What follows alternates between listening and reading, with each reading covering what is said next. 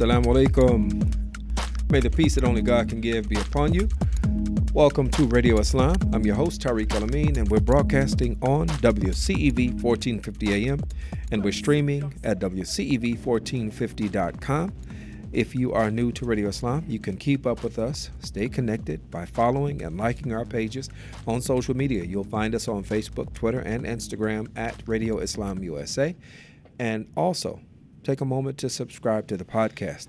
So you will find us wherever you get yours at. We're on Apple Podcasts, Google Play, SoundCloud, TuneIn, and you'll find us at Radio Islam USA. All right. Uh, before we get going, my co-host, the impressive one, assistant producer Ibrahim Beg, is with me. Assalamu alaikum. Wa alaikum assalam.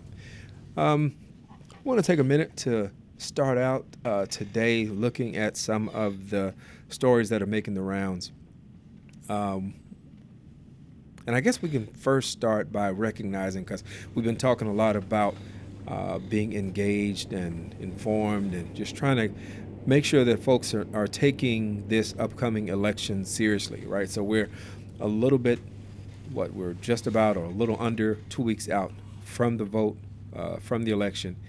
And today we had the, what's being referred to as the MAGA bombing or the MAGA bomber, uh, a series of, uh, of, of devices that were sent to let me see, Congresswoman Maxine Waters, uh, former Oh, really? president. I didn't hear about that. Yeah, former President uh, Barack Obama, uh, uh, Hillary Clinton, former Secretary of State Hillary Clinton, uh, John Brennan from uh, CNN, and I might be leaving somebody else out.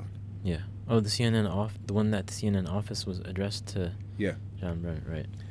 And George Soros. George Soros, the billionaire Right. uh, left-wing figure. hmm So what they all have in common is that they have all been uh, not just vocal critics of our current president, but they've also received, um, you know, his attention. Right? He's he's lashed out at all of these individuals. So And also some of the uh, packages that were sent, the return address on there was for uh, Congresswoman. no, no, not not Congress. The, the former DNC, uh, Debbie Wasserman Schultz. uh-huh. right? Yeah. Uh, head of the, uh, or former head of the DNC, right? Yeah. So they're being in- investigated as well. But the big point here is because it's so close to the election. That's that's one of the things that's um, that's making this really uh, newsworthy. Well, I mean, it's newsworthy anyway, but it takes on a greater uh, a greater importance now because we're so close to the, uh, to the election. Now, what my question is, how is because the president is, is expected to speak at a rally tonight. Uh, before we even address what he his response to these uh, potential bombings that were all all of these were intercepted, you know, which is a, a wonderful thing. Um, but what is his response going to be tonight? What is he going to tell people, the people that come out to hear him talk, to rile them up? How is he going to spin this? Or do you or do you expect a spin? Because I, I'm expecting, I'm definitely expecting uh, some spin. I don't expect a spin, but I do expect him to fumble over his own words and say something that's completely uh, crazy while in the process of like trying to condemn it. Just kind of usually his style. Seems like he did come out. The White House came out and strongly condemned it. President Trump himself came out, uh, I think, couple hours ago and, and condemned it. Said it's a despicable act or whatever. Yeah. Which is really, I mean, I don't give anyone that much credit for that because it's just basic human decency, you know. It's not Mhm. like they're really taking initiative to condemn. But but yeah, okay. So they condemned it so far. So far so good.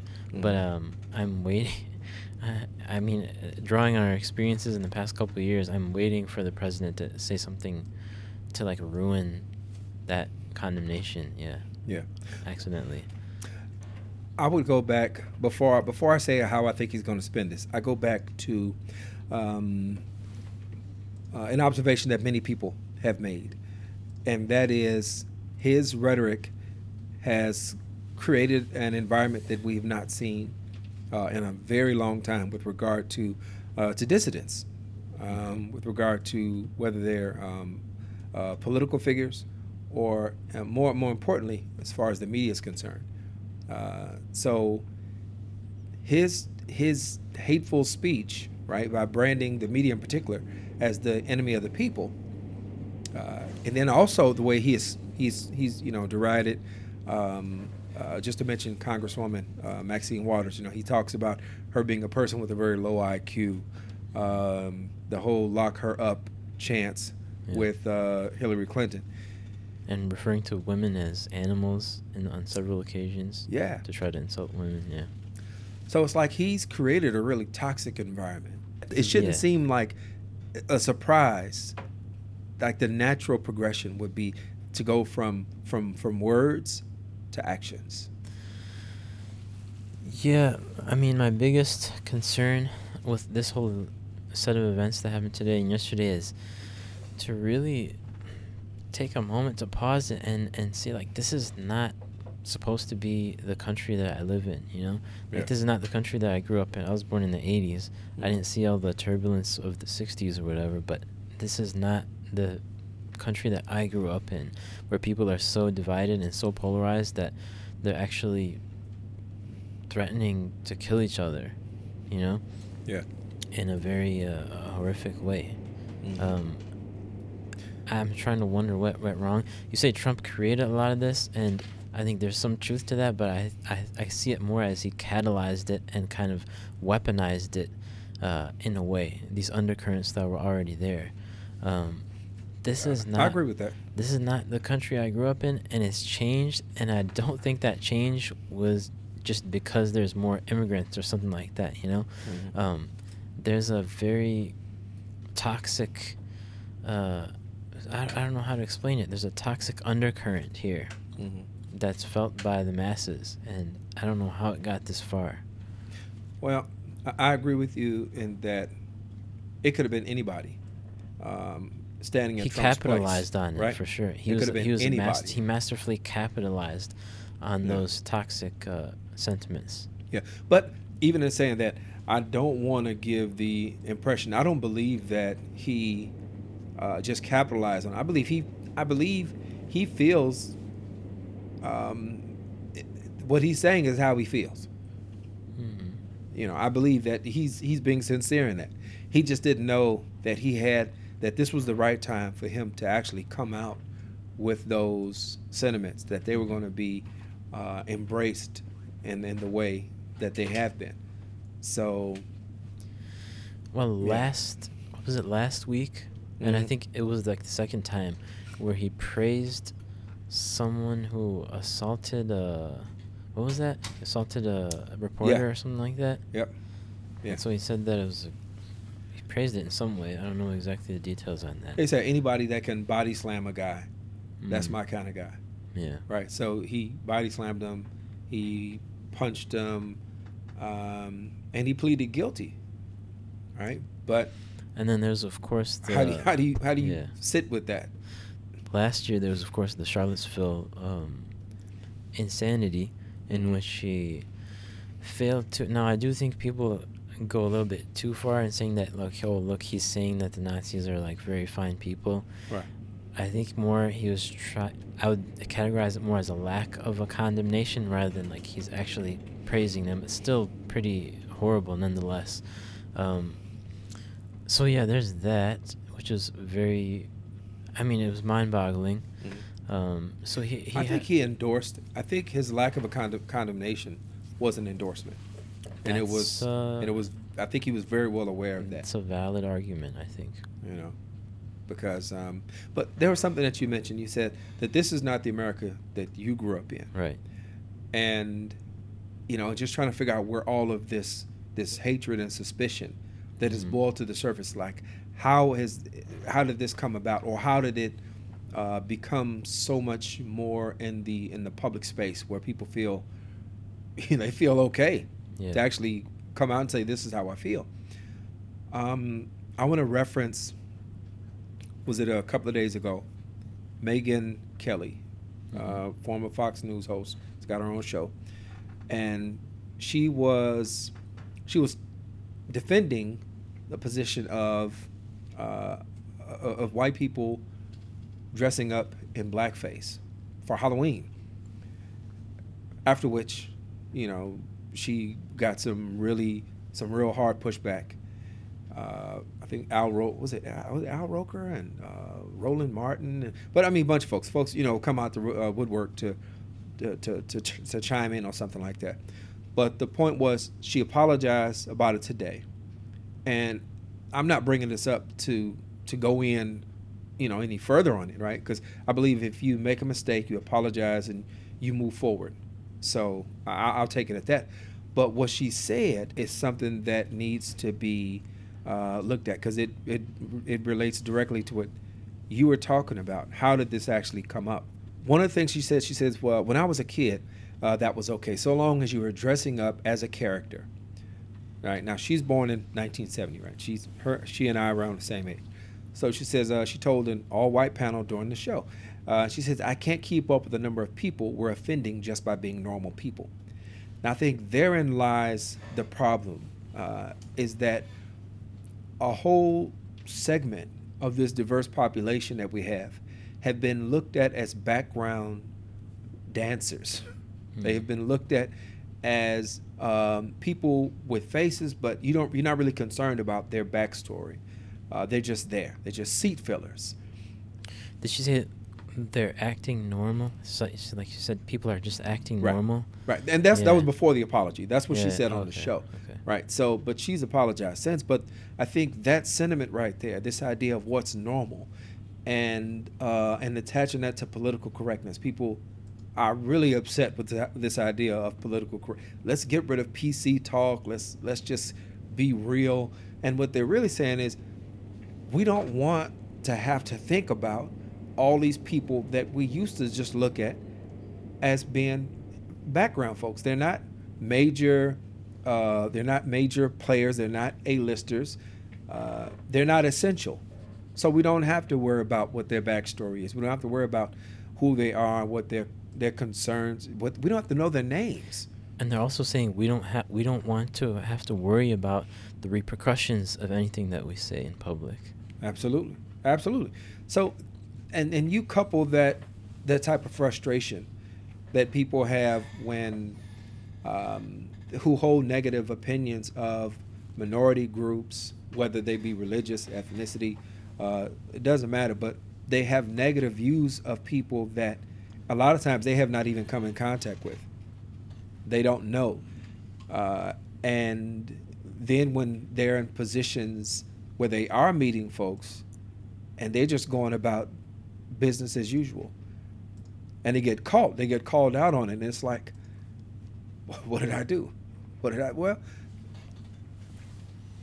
there's a there's there's a pushback on what people thought was normal was actually dysfunctional and, and didn't realize it they didn't know it Right. um, so but you have people now who they want to go back to what was comfortable because you know change is difficult uh, and to go back to what I mentioned earlier about the spin that I think he's going to put on this, uh, President Trump.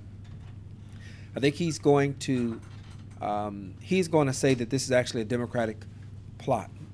This is a, a Democratic conspiracy to derail the uh, the energy that they have been building in these rallies. And the dangerous part about this whole thing is that even though there's nothing to substantiate that claim, uh, and it may sound ridiculous to a whole lot of folks, the dangerous part of it is that his base is not concerned about facts. They're more concerned about this idea of being able to return to uh, a, a normalcy where they didn't have to worry about how they how they talk. They didn't have to worry about um, sharing the stage or anything like that. They have blind allegiance to the president Yeah, to the point where facts don't really matter because there's a way that you can, even if a fact is against you, there's a way you can kind of uh, take a detour around it and flip it to your own psychological advantage. Yeah, yeah, and then that seems to really be the um, the, the big point now is just maintaining the psychological uh, advantage. Yeah, and I also say to your point earlier that I think that's one of the things that the president, um, unfortunately, has been a pioneer in since his presidency Mhm. is breaking down the uh, the role of facts, right? Yeah. Kellyanne Conway very early on, the, one of the first things she said on TV after the inauguration, I think, was you know, well, he was using alternative facts. A statement that really should have had her laughed out of Washington. That's really going to go down in history, I think, as a turning point. Yeah, yeah, Um, because everything he said after that, all the rallies that he, uh, one of the rallies a few months ago, I think, you know, he said something to the effect of, you know, what you're seeing, what you're hearing, oh, it's not really what's happening, and so Yeah. on. So yeah, uh, he's definitely, that's one of the the very very damaging roles that he's played since Mhm. he's become president. yeah. Like you should never, you you would never think that a person that would say something like that uh, on live television, uh, in public, right, Mhm. uh, would ever be in any type of a position where they would where they would be looked at seriously. Of course, he made the new the the term fake news uh, very popular. Yeah, yeah. But but with this, but with what I anticipate to be the spin he's going to put on this, uh, this this whole bombing uh, thing. Mhm. Do you think that this is going to serve to energize his base? Do you think it's going to take, uh, it's going to take our uh, perspective off of this climate that he has helped to foster? I mean, he certainly didn't create it, but he, like I said, he's capitalized off of it. Mhm. So, do you think that that's going to be enough of a uh, diversion? Well, it'll what it will serve to energize his base. I don't know. I don't know if the spin that you're describing, Mm-hmm. if I actually see that happening, or if it's something more complicated and that he'll wait a little while. And um, I see it as maybe something a little bit more nuanced and more complicated if it occurs. But to your other point, unfortunately, I don't even know that it matters because people are just so um, so polarized and just so disturbed Mm. and, and agitated, and then everyone's on edge. You know. You saying you saying it doesn't matter doesn't what matter- explanation or response he gives to it because it doesn't really change uh, where we're at anyway. Right, basically, the people's minds, especially the his supporters, Mhm. they've they're just so um, intense in their loyalty to him, no matter what, that it could he could go up there and be like and say pretty much anything. He did say, sorry, I keep going back to the older stuff, but then he said uh, before he got elected Yeah. a long time ago, he said he could shoot someone in the middle of Fifth Avenue or get away with it or something like that. Yeah. That's now, of course, absurd, but it's starting to almost come true in a way with his support. If he really did that, of course, he'd be arrested or whatever, but his supporters would not waver. Mm. He'd blame the the guy for standing in the way of his bullet. hmm Um, yeah, yeah. I don't know. Um, so I don't know. I don't want to. I'm gonna try to resist speculating in too much detail on like what he's gonna do or who is behind this uh, terrorist incident. Mhm. But um, like I said, the major takeaway for me is how did we get to this point? And I'm still grappling with that. I'm still kind of in shock, you know, as an American. Like, how did it get this far? Well, I, I I'm not really in shock, uh, and I'm not in shock because of the uh, some of the pushback that we saw during uh, President Obama's uh, Obama's administration, uh, and basically what what amounts to heckling, right? I mean, it's just a, a constant uh, haranguing about his citizenship. Um, Yeah, you know I that agree. whole movement, Very right? good point. I, I would say, um, in that era, 2007, 2008, when Obama came on the scene, in, on the national scene, Yeah. I would say that's when I started to notice this type of polarization um, and just meanness and, and, and agitation really skyrocket. Yeah. Well, I, I think. Well, that changed. That that's the whole thing. Yeah. Change is uncomfortable, and when people, uh, when people have their fears being played on, and that's really what we're looking at right now. We're looking at people, uh, for the most part, uh, some of them I feel like they're, victims. To be honest, I feel like they're victims of somebody playing off of their worst fears that they don't have a place, uh, that there's a shrinking opportunity, and, and and couple that with just a sense of unchecked entitlement, uh, entitlement. Uh, then that's kind of it's, it's just a perfect storm for uh, for for the xenophobia, for the for the racism, for the for for turning what should be looked at as a human rights crisis with these seven thousand or so um, uh, uh, folks that are walking, walking right, walking here to try to uh, seek asylum into an invasion, right? That there there's a lot that goes into that. It's really important you mentioned that, I think, because that's part of the backdrop behind this terrorist incident that happened today. Mm-hmm. Um, like I said, I don't want to go into too much detail, s- speculate who sent the packages or whatever. Yeah. But if it was someone from the far right, let's say, then the backdrop for this whole situation in their mind is, first of all, elections, Democrats trying to take back the House and Senate, and you know, of course, ruin the country in their mind, Mm. and open the throw the borders wide open to anyone. And then there's also this so-called migrant caravan that's heading up. They got through Mexico. Now they're in Mexico on the way to the United States, and and you can kind of start to um, figure out what might be going through a person's mind Mm. in that segment of the population that, that they really, and then coupled with um, the president's remarks, incendiary remarks, Yeah. which he gives pretty much constantly here and there.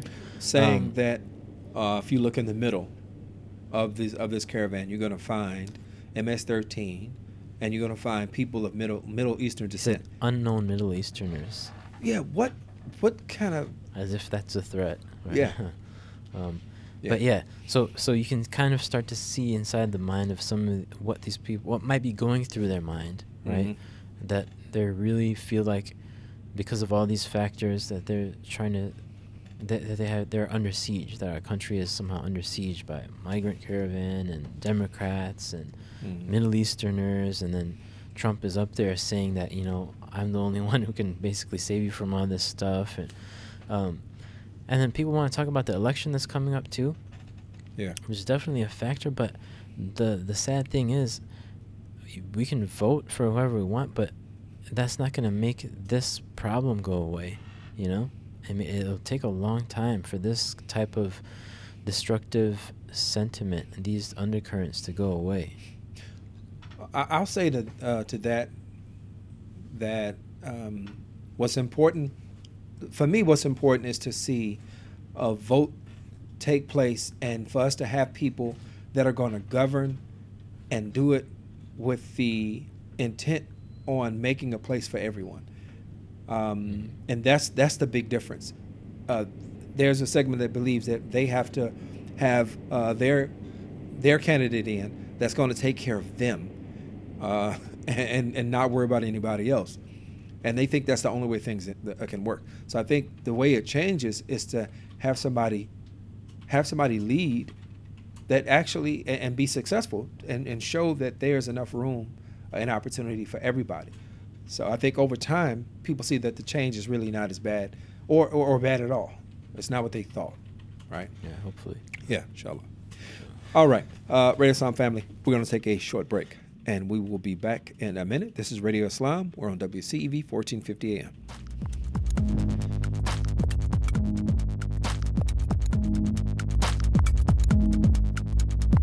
Very soon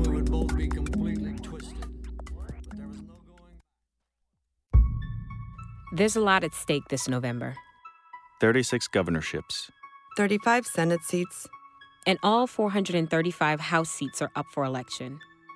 If only 50% of voters show up, it would be the highest midterm turnout in a century.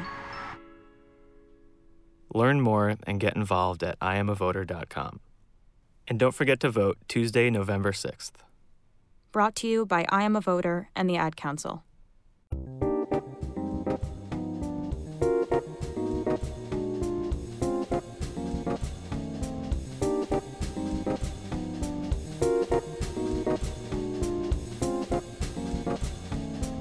All right, Radio Islam family. This is your host, Tariq Alameen, and it is time for the Radio Islam Job Support. We check in with our friends over at the Chicago Urban League, speaking directly with employment specialist extraordinaire, Kimberly S. Pearson, and she gives us the rundown for all you job seekers out there uh, as to what's available hiring events, uh, trainings, just all the great resources that, sh- that the Chicago Urban League brings you. How are you doing, Kim? I am well. I am so well. How are you today? I'm great. I am great. Yes, I am. So, uh, Good. let, let's let's help some folks. I know you have some some great information for folks that are looking for uh, looking for employment.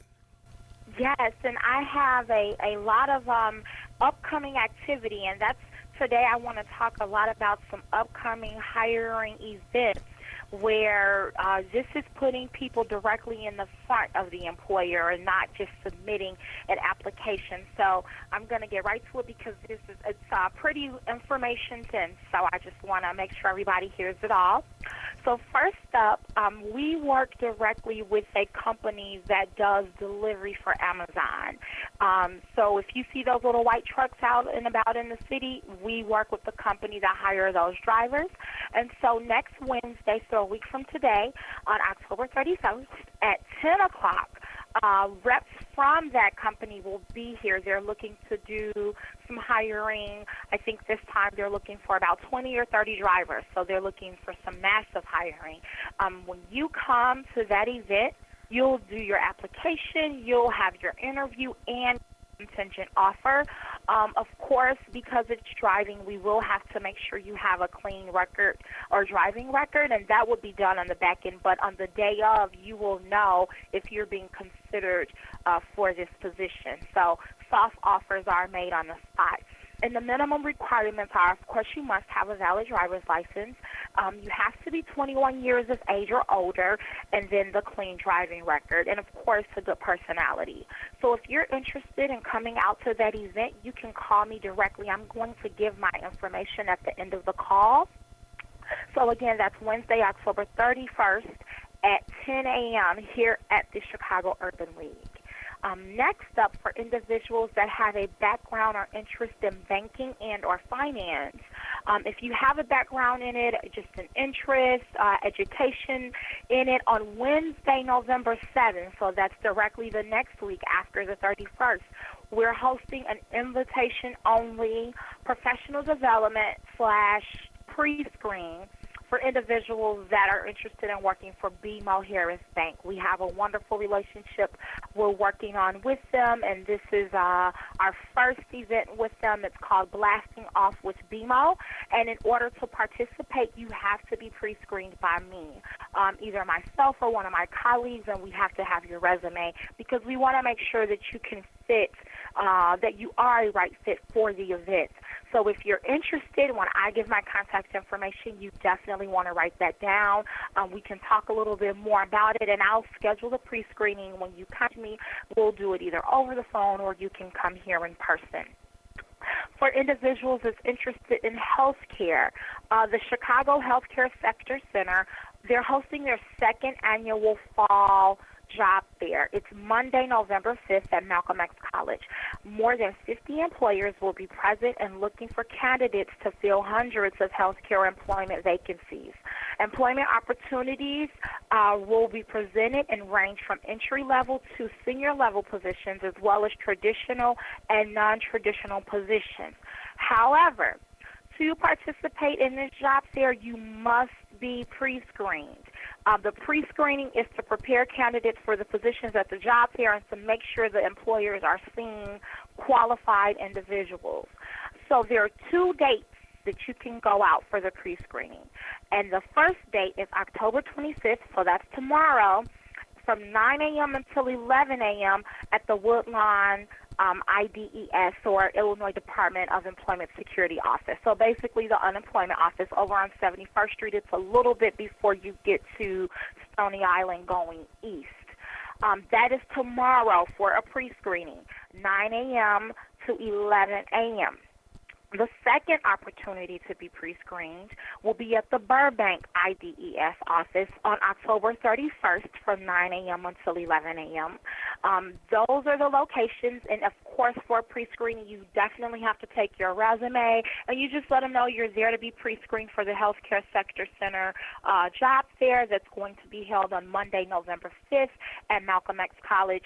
Um, something that a lot of job fairs are starting to kind of require our leaders of a job fair is having those pre-screenings because a complaint that employers have and it's a it's valid but at the same time I can see why it's an issue we want to make sure that qualified candidates are going to the job fair and also that they are prepared to introduce themselves, to talk about their experience, their professional experience, of course, mm-hmm. and what they can bring to the table and add to an organization. These are things that we want to make sure candidates are, are providing and are giving uh, when they go meet with an employer. So pre-screenings is something I'm starting to see more of, and I want the public to be ready and prepared to do that. So it's almost like if you want to make sure you get a job, you have to take some other steps leading up to it, because of course the job is just that last step on a journey, and there are many steps that needs to be taken.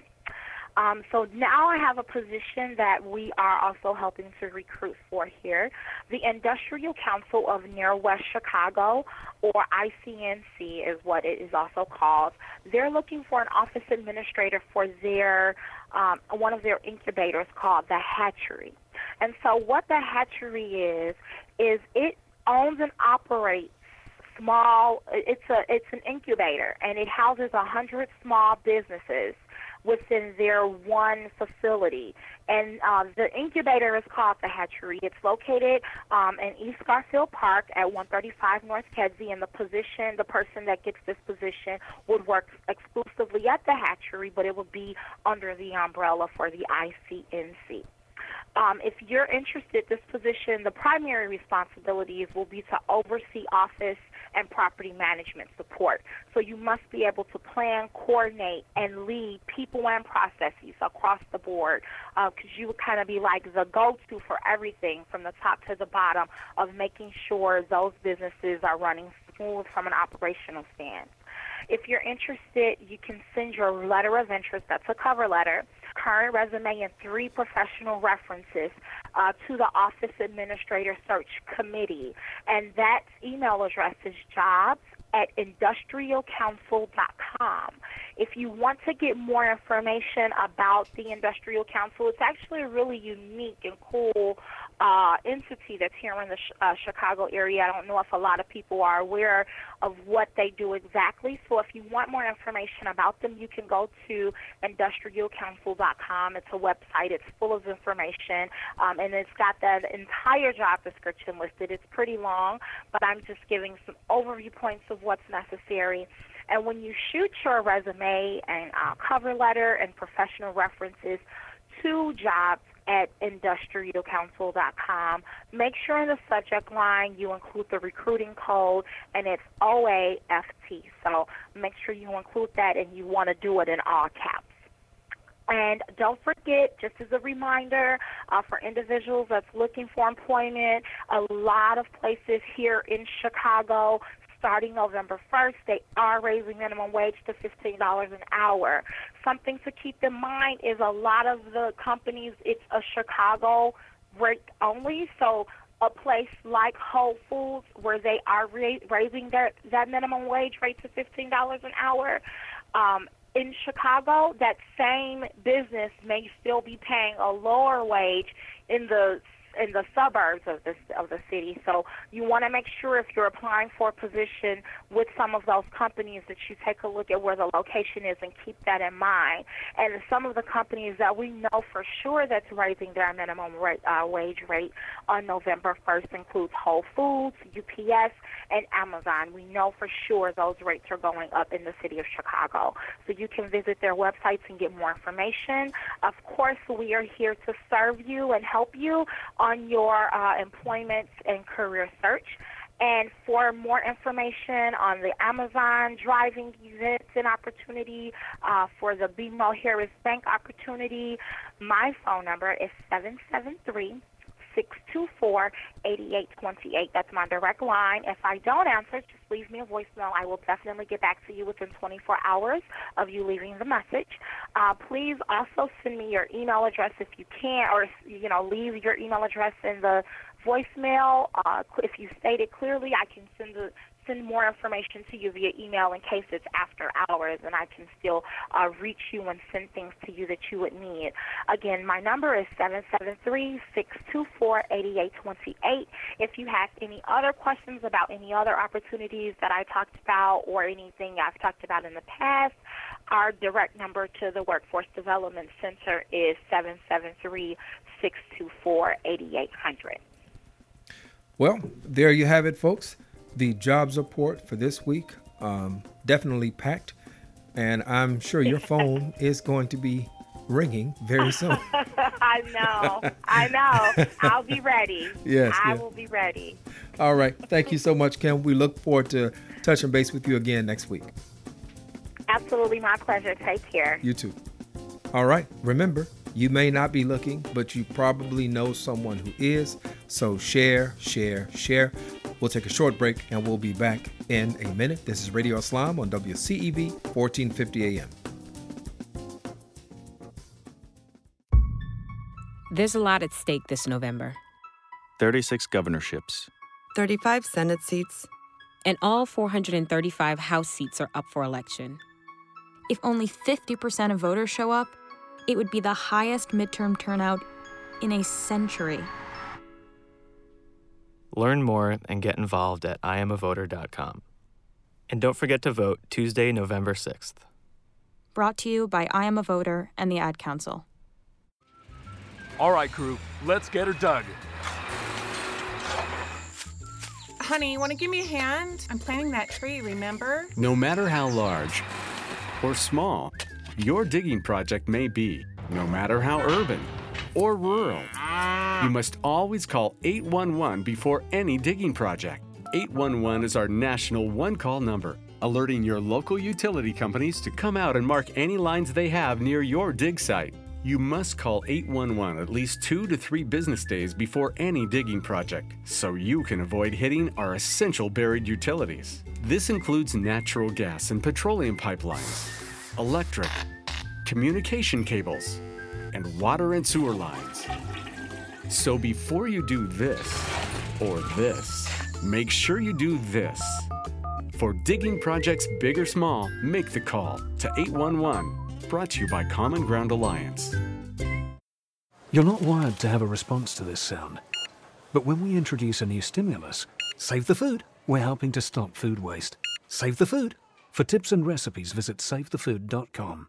Brought to you by NRDC and the Ad Council.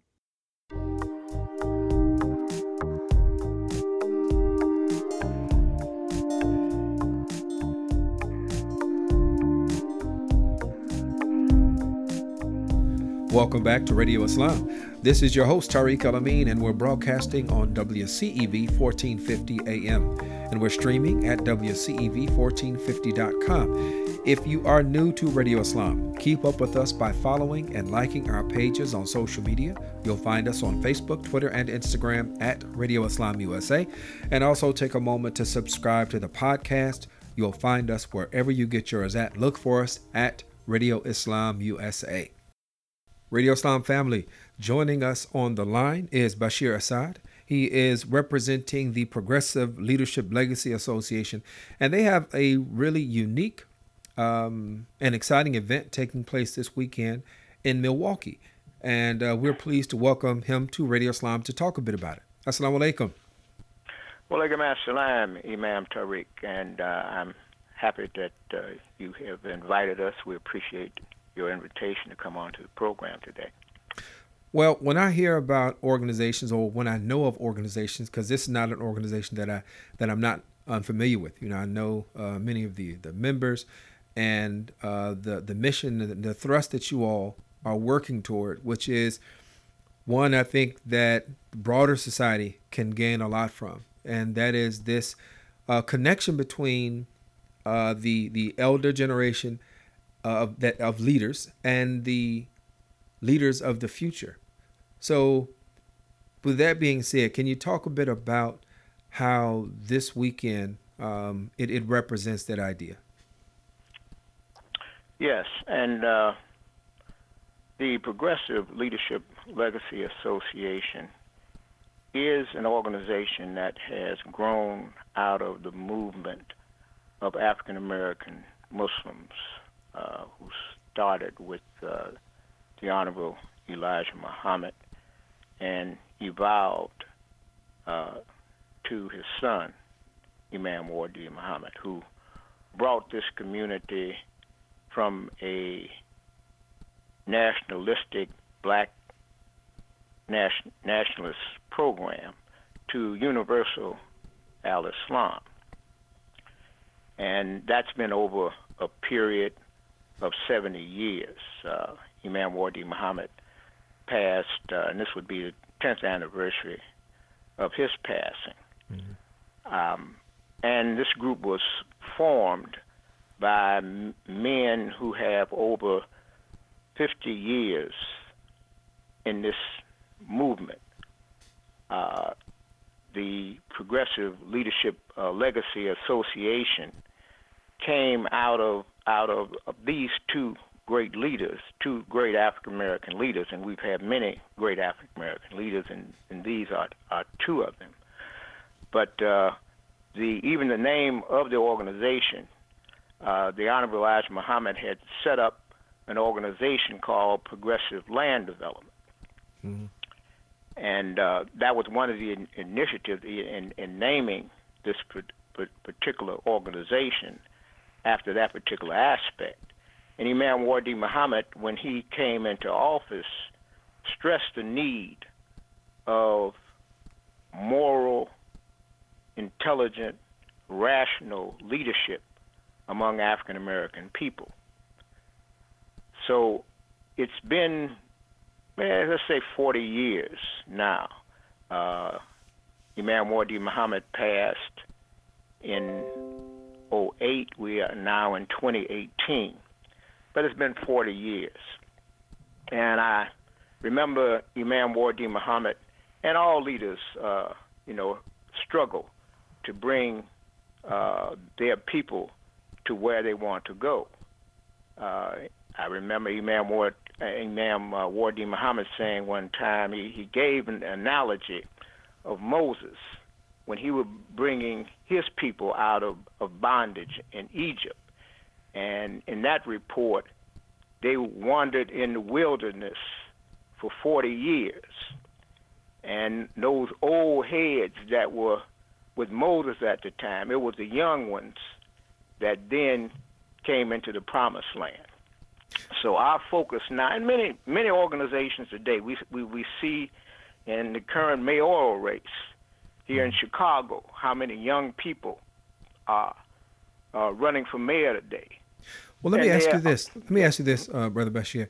Um, with regard to the, the leadership uh, within the Muslim community, um, uh, speaking uh, directly to the um, African American Muslim um, uh, youth leadership, um, recognizing that it's going to take the collective efforts of uh, the diverse leadership that we have from our young people, whether they be um, African American or Palestinian or Syrian or uh, you know uh, Sudanese, whatever. But it's going to take their collective efforts to move the needle forward.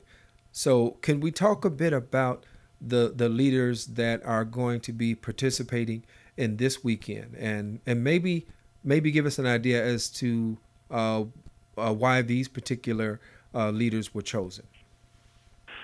Well, we've uh, chosen a diverse group of, of young people mm-hmm. who are currently exhibiting leadership in these communities today.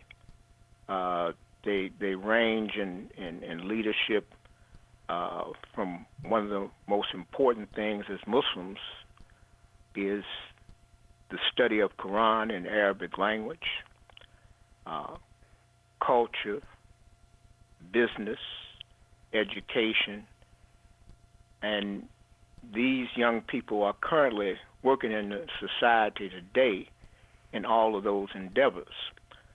So we're very proud to have them to be a part of this this program and to give us their insights on what they see and what they uh, think is needed for the advancement of the future, not only the Muslim community, right. but uh, humanity at large.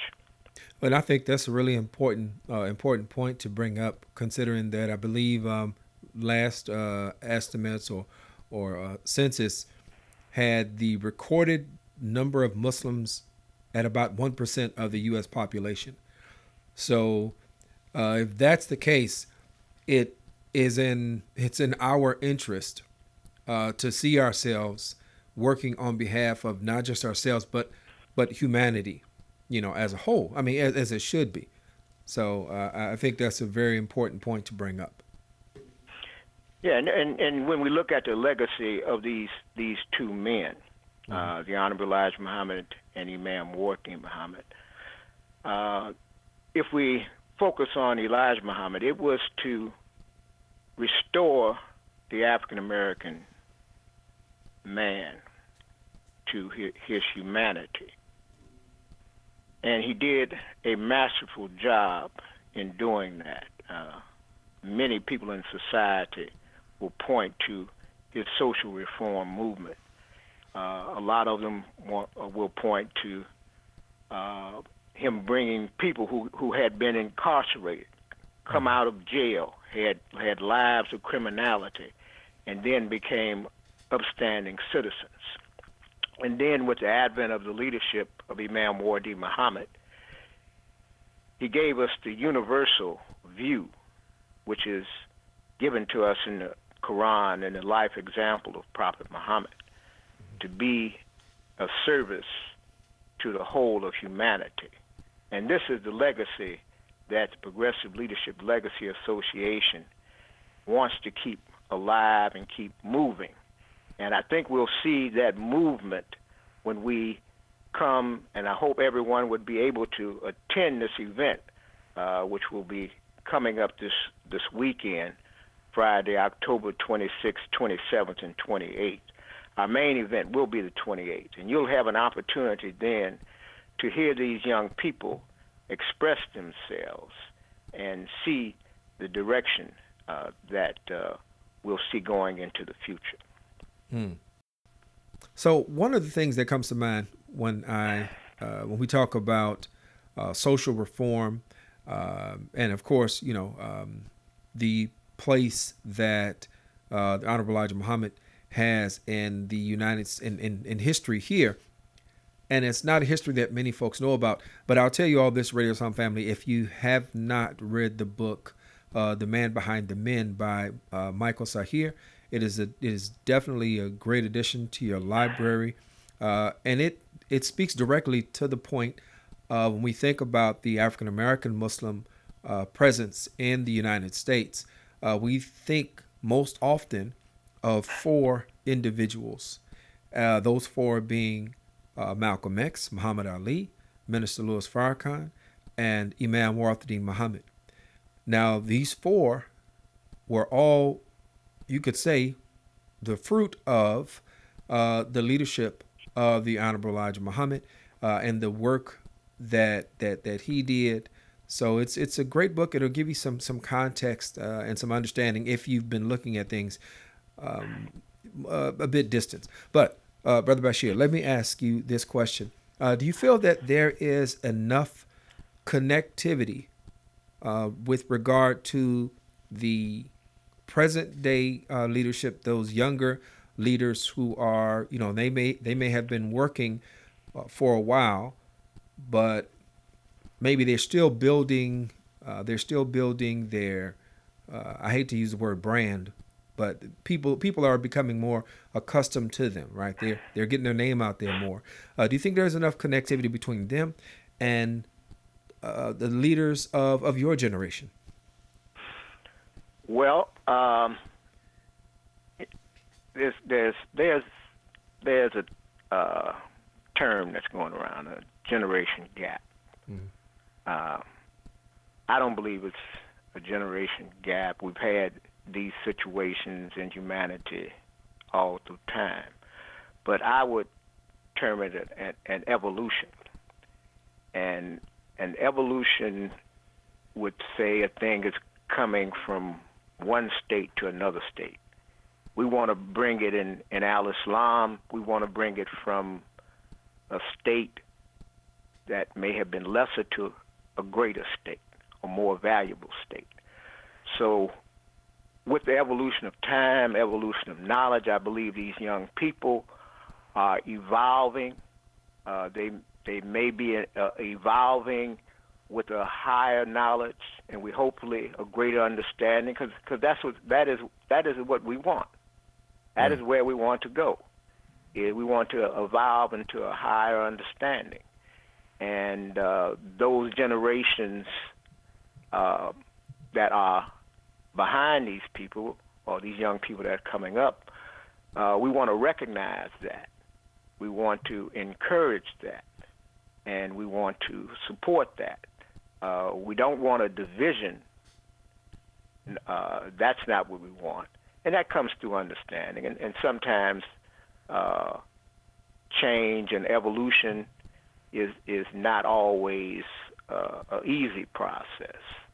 Uh, Allah tells in the Quran, after difficulty comes ease, and sometimes those evolutions uh, there's there's difficulty. Uh, sometimes uh, uh, we may not see or understand understand these evolving youth, but uh, that's that, that's a part of life, part of humanity. But uh, yeah, we do see in these young people. That's that's the reason that uh, this program uh, is titled "The Next Generation Now," because they are the next generation, and they are doing it now. Right. Absolutely. So, how can uh, folks uh, in the area, uh, like I said, the event is in Milwaukee. Um, how can people attend? How can they get tickets? Uh, is there a number uh, that you have that they can uh, call to get more information? Yes. Now the event again will will be uh, the weekend. It's coming up weekend, Friday, Saturday, and Sunday. Uh, Friday will begin with the Juma prayer, and this is going to be in Milwaukee. The event will be held at the at the uh, Imam Wardi Muhammad Islamic Center. That's at 4200 North Holton Street, Milwaukee, Wisconsin. Uh, if people need to get more information, uh, they can contact Imam Salim Al Amin there in Milwaukee uh, at the phone number area code 414 520 9076 or you can contact Sister Zakia Sadiq, who is our Secretary Treasurer, at 773-946-7264. Now, our Saturday event, which will be the main focus, will be Saturday, and it will begin at 10 a.m. with a panel discussion with these young leaders. It will be an interactive uh, discussion and there'll be many topics of interest that will be raised. Uh, then there'll be an afternoon session where uh, these honorees and presenters will be presenting in a more extensive form uh, what they see in the coming future. Mm-hmm. And in the later afternoon, about 4 p.m., we will have a banquets award dinner and there will be a major presentation by uh, Anissa Dewan, who is an Islamic scholar and a very uh, sought after lecturer in in Islam and also in the Arabic uh, language. Mm. Okay. Well, thank you very much. Uh, we pray all goes well and uh, inshallah we can touch base to uh, to get a recap and find out how things went. Yes, and and again we appreciate the opportunity that Radio Islam has given to us to come onto the program and, and allowing us to present this uh, to your radio audience. And we're hoping for everybody out in the radio audience to attend this event. I'm, I'm quite sure that uh, you'll be enlightened, entertained, and we want to encourage these young people. So we need your support. Please come out. Uh, if you're in the Chicagoland area, it's about an hour's drive there to Milwaukee. If you're any, anywhere in the Midwest area or closer, please attend. Thank All right. you. Thank you so much. All right, Radio Sound family, we thank you for tuning in. We have come to the conclusion of our program. Uh, we thank our engineers over at WCEV for making sure we come through loud and clear. I'm your host and producer, Tariq El Amin. Our executive producer is Abdul Malik Mujahid, and we remind you that the views expressed by the host and or guest are theirs and not to be taken as a representation of the Sound Vision Foundation. And with that, I leave you as I greeted you. Assalamu alaikum. May the peace that only God can give be upon you.